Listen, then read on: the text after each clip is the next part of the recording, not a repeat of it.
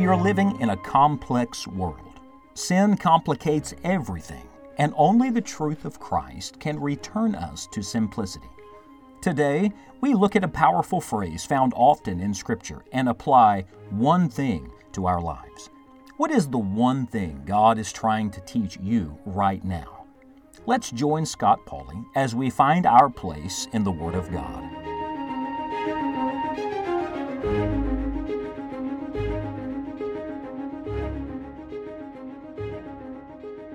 It is so interesting to me how often Dr. Luke uses this expression, one thing. We've seen three occasions already in the Gospel according to Luke. Let me show you a fourth one today. In Luke chapter number 10, Jesus is in Bethany uh, at the house of Mary and Martha. You know the story. And the Bible says in verse 38 Now it came to pass as they went that he entered into a certain village, and a certain woman named Martha received him into her house. And she had a sister called Mary, which also sat at Jesus' feet and heard his word. But Martha was cumbered about much serving, and came to him and said, Lord, dost thou not care that my sister hath left me to serve alone? Bid her therefore that she help me. Sounds like a lot of sibling rivalries, doesn't it? And Jesus answered and said unto her, Martha, Martha, thou art careful and troubled about many things, but one thing is needful. And Mary hath chosen that good part which shall not be taken away from her. Uh, did you hear it? In verse number 42 of Luke chapter 10, one thing is needful. Notice, Jesus didn't say that the many things were bad. He just said that one thing was needful.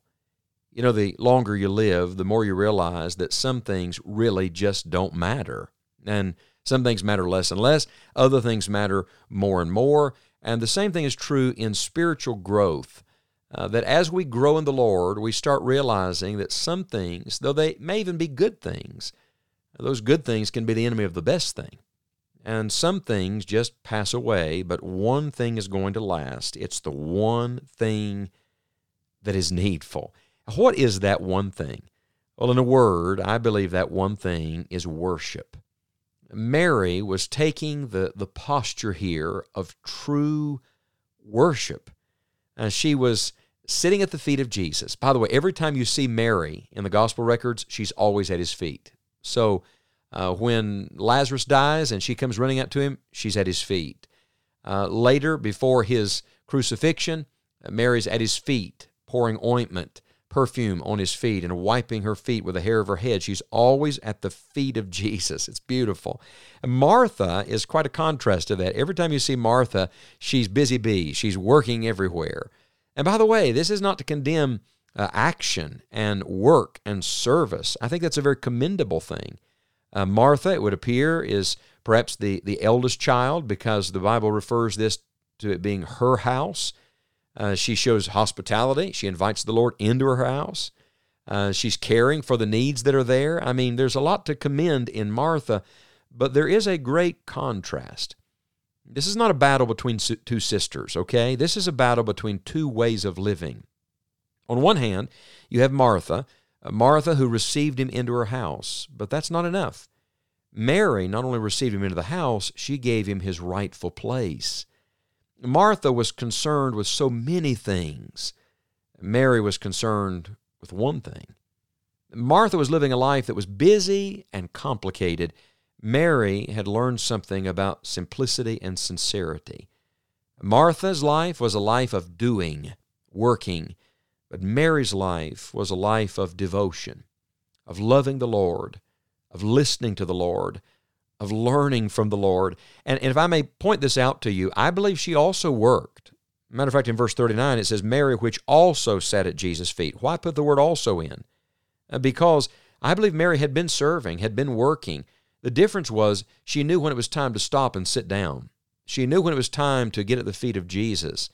And sometimes the easiest thing to do is just keep on working, and the hardest thing we have to do is learn to worship. So let me point two or three truths out from this passage about the one thing that is needful. And notice, first of all, there's a pause. The Bible says she sat. You know, people of action have a hard time sitting down, don't we? Uh, we're connected, we're on the move. But, dear friend, there must be a time to stop. And you'll notice here uh, that her posture is not one of running and fretting. Instead, it's just quiet, sitting quietly. I wonder, have you taken a few minutes today to sit at Jesus' feet, uh, to listen to Him, to speak to Him? Look, it won't happen on accident. It'll have to happen on purpose. You'll have to schedule it and you'll have to guard it because the devil hates it and the flesh fights against it and the world will pull you in every which direction. There must be a pause if you're going to do the one needful thing. And then there must be a place. Notice she not only sat, but the Bible says she sat at Jesus' feet. I alluded to this a moment ago about being at the feet of Jesus, but actually that's a posture woven all through the gospel records that's so important. Do you remember uh, the demoniac that was healed falls down at Jesus' feet? You see, it's a matter of worship. It's also a matter of learning. Uh, it's a it's a place of submission. For example, in that culture and custom, uh, the Bible even says of Saul, who became Paul, that he had sat at the feet of Gamaliel. Whoever's feet you're sitting at, that's who you're learning from. And I fear that sometimes we're learning so little because we are not where we're supposed to be at the feet of Jesus. The word that's used here for cumbered, when it says Martha was cumbered about much serving, literally means to be distracted or divided. It, uh, it carries with it the idea of running around and round in circles. You ever feel like a dog chasing its tail, just running in circles? You're cumbered, cumbered about much serving. And yet, what was Mary doing? She was concentrated. Do you see the great contrast here? Instead of a divided life, a single life. Uh, all through Scripture, we're warned about the double mind. The double minded man is unstable in all of his ways. Uh, the Lord talks to us about the singleness, have a single eye. Uh, look, instead of being torn in many different directions, zero in on your walk with Christ. And Moody used to say, consecrate and then concentrate. Uh, they asked him one day, they said, How did you get so many things done? And D.L. Moody replied this way He said, I lived by this one thing I do, not these many things I dabble in. That's pretty good, isn't it? Uh, we dabble in so many things and fail to do the one thing that is needful. So you need a pause, you need a place, and then number three, you need a priority. Notice the priority. She not only sat, and she not only sat at Jesus' feet, but she sat at Jesus' feet to hear his word. Oh, my friend, you can hear God speak to you as surely as Mary did. No, you're not uh, sitting there with the living word in front of you, but you have the written word of God. And through the word of God, God still speaks. And the Lord just wants you to stop long enough, sit down long enough to listen for his voice. I wonder, what is it the Lord's trying to speak to you about today? Um, Mr. Moody that I mentioned a moment ago said his son Paul came in one day into his study and climbed up on his lap and he said, Paul, what do you want? And he said, I don't want anything, Papa. I just want to be with you. Wouldn't that be a great thing? If instead of coming to the Lord just to get something from Him, we could come to Him just to get Him, just to be with Him. He said, Mary chose. You'll have to choose it. She chose that good part which shall not be taken away from her. A friend, this is eternal blessing that comes from being in the presence of Jesus. It's a thing of certain decision. You'll have to choose it. It's a thing of common derision. Martha won't understand it. It's a thing of conscious division. It will divide the Marthas from the Marys. If you want to live in the power of Christ and learn from Him today, then you need to do the one thing that is needful. Sit down at Jesus' feet today and hear His Word.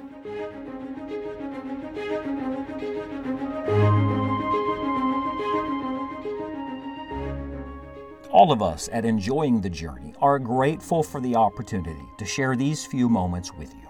It is our sincere prayer that God will use His Word in your life throughout the day and that the simple truth will help you to know the next step He has for you.